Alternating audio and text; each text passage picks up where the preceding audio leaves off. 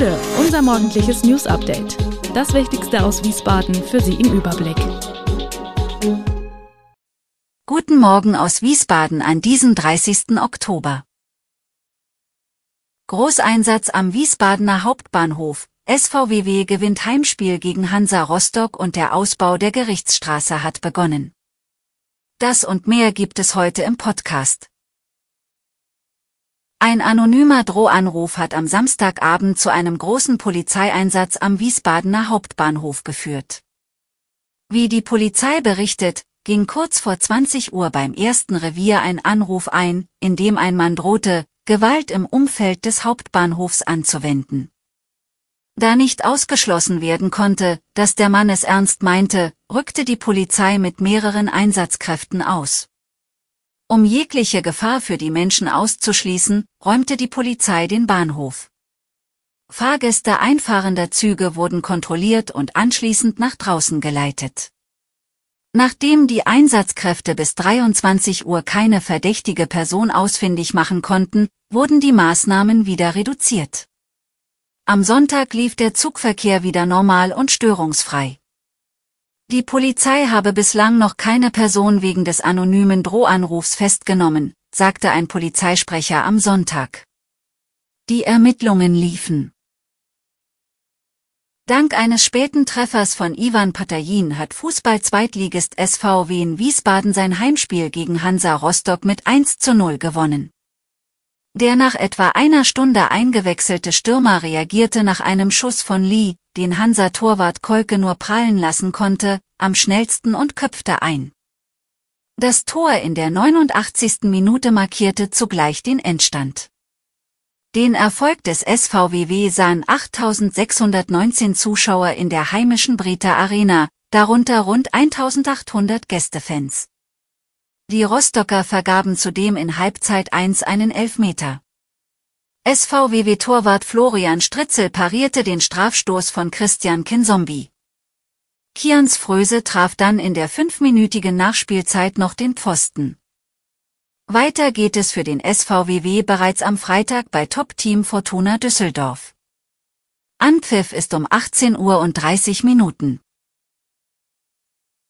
In knapp drei Monaten soll der Neubau der Helios Dr. Horst Schmidt Kliniken, HSK, endlich fertiggestellt werden. Man gehe nach aktuellem Stand von Ende Januar aus, erklärt Helios-Vertreter Ralf Schrickel. Seit 2016 wird am Klinikneubau in Dotzheim gearbeitet, der ursprünglich im Jahr 2020 eröffnet werden sollte. Für den Neubau, der über 300 Millionen Euro kostet, wird ein Verkehrskonzept fällig. Die neue Haltestelle wird nun genau vor dem neuen Haupteingang platziert. Nach aktuellem Planungsstand sollen die Busse von ESWI Verkehr von der Ludwig-Erhard-Straße über die Nebenzufahrt auf das Klinikgelände fahren.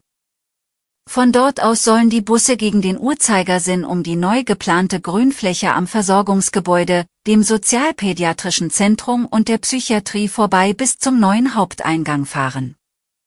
Für Autos bleiben die beiden großen Parkplätze vor dem bisherigen Hauptgebäude, insgesamt 801 Parkplätze, und das große Parkhaus, 516 Stellplätze, erhalten. Die Fahrbahnsanierung auf der A66 zwischen dem Autobahnkreuz Schierstein und der Anschlussstelle Biebrich wird am Sonntag 29. Oktober abgeschlossen. Direkt im Anschluss beginnt die Autobahn GmbH am 30. Oktober mit dem Erneuern der Fahrbahn auf der A66 zwischen der Anschlussstelle Biebrich und der Salzbachtalbrücke. Den Verkehrsteilnehmern ist der Abschnitt als möglicher Wendepunkt bekannt, von dem man von der A66 Richtung Wiesbadener Stadtmitte abbiegen kann.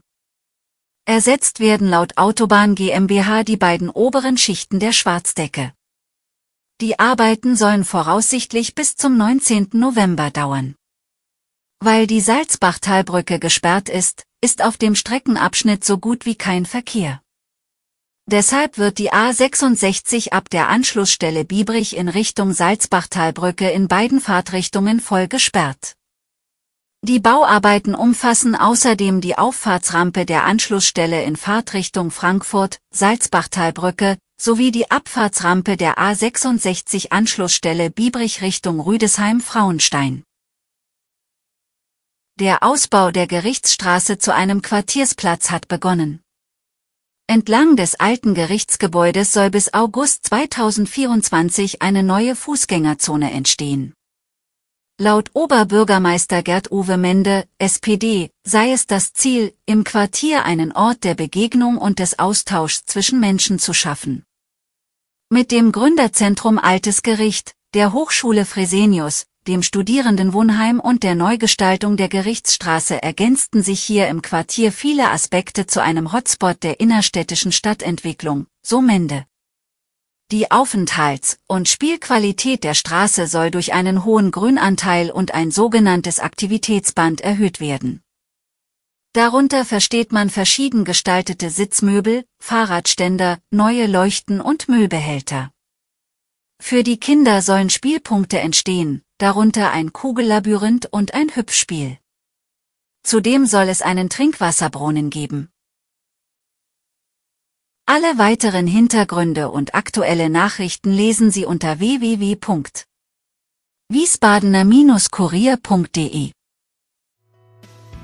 Gude Wiesbaden ist eine Produktion der VRM von Allgemeiner Zeitung, Wiesbadener Kurier, Echo Online und Mittelhessen.de.